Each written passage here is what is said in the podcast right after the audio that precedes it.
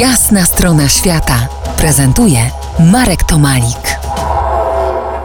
Po jasnej stronie świata moimi gośćmi dos Gringo, Alicja Kubiak i Janek Kurzela, podróżnicy i reportażyści. Rozmawiamy o drugiej twarzy Dubaju, nie tej złotej i wysokiej na kilometr, ale być może bardziej prawdziwej, pustynnej twarzy Dubaju.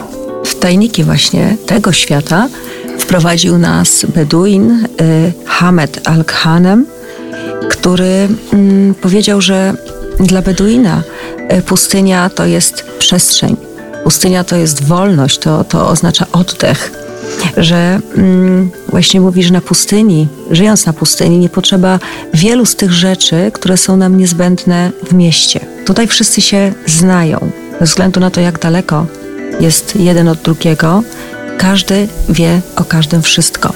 Natomiast y, on bardzo ubolewa nad tym, że w mieście ludzie, którzy mieszkają w jednej klatce schodowej, którzy pracują w jednym biurze, nie znają się, zupełnie nic o sobie nie wiedzą. On uważa, że Dubaj, miasto, które zaczęło się rozrastać, zaczęło tym samym dzielić właśnie ludzi, dzielić Beduinów. I on nie może się absolutnie z tym pogodzić. Może przypomnijmy, że y, również młodzi Beduini uciekają z pustyni. Oni uciekają właśnie do miasta, dążąc do, do luksusów, do tych naprawdę już zupełnie innego życia. Beduin Ahmed Al-Ghaen był dla Was kluczem do odkrycia jednego z najciekawszych sekretów y, w tej części świata. Alicjo, powiedz, y, kto to i jak na niego trafiliście?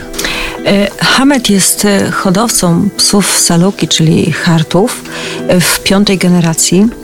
Jest założycielem, sekretarzem generalnym i dyrektorem arabskiego klubu Saluki. Zakładał też Krajowe Archiwum Wielbłądów i Koni.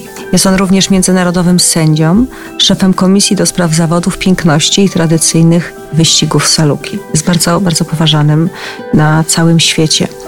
Ale Hamad przede wszystkim, co sam podkreślał wielokrotnie w naszych rozmowach, jest Beduinem.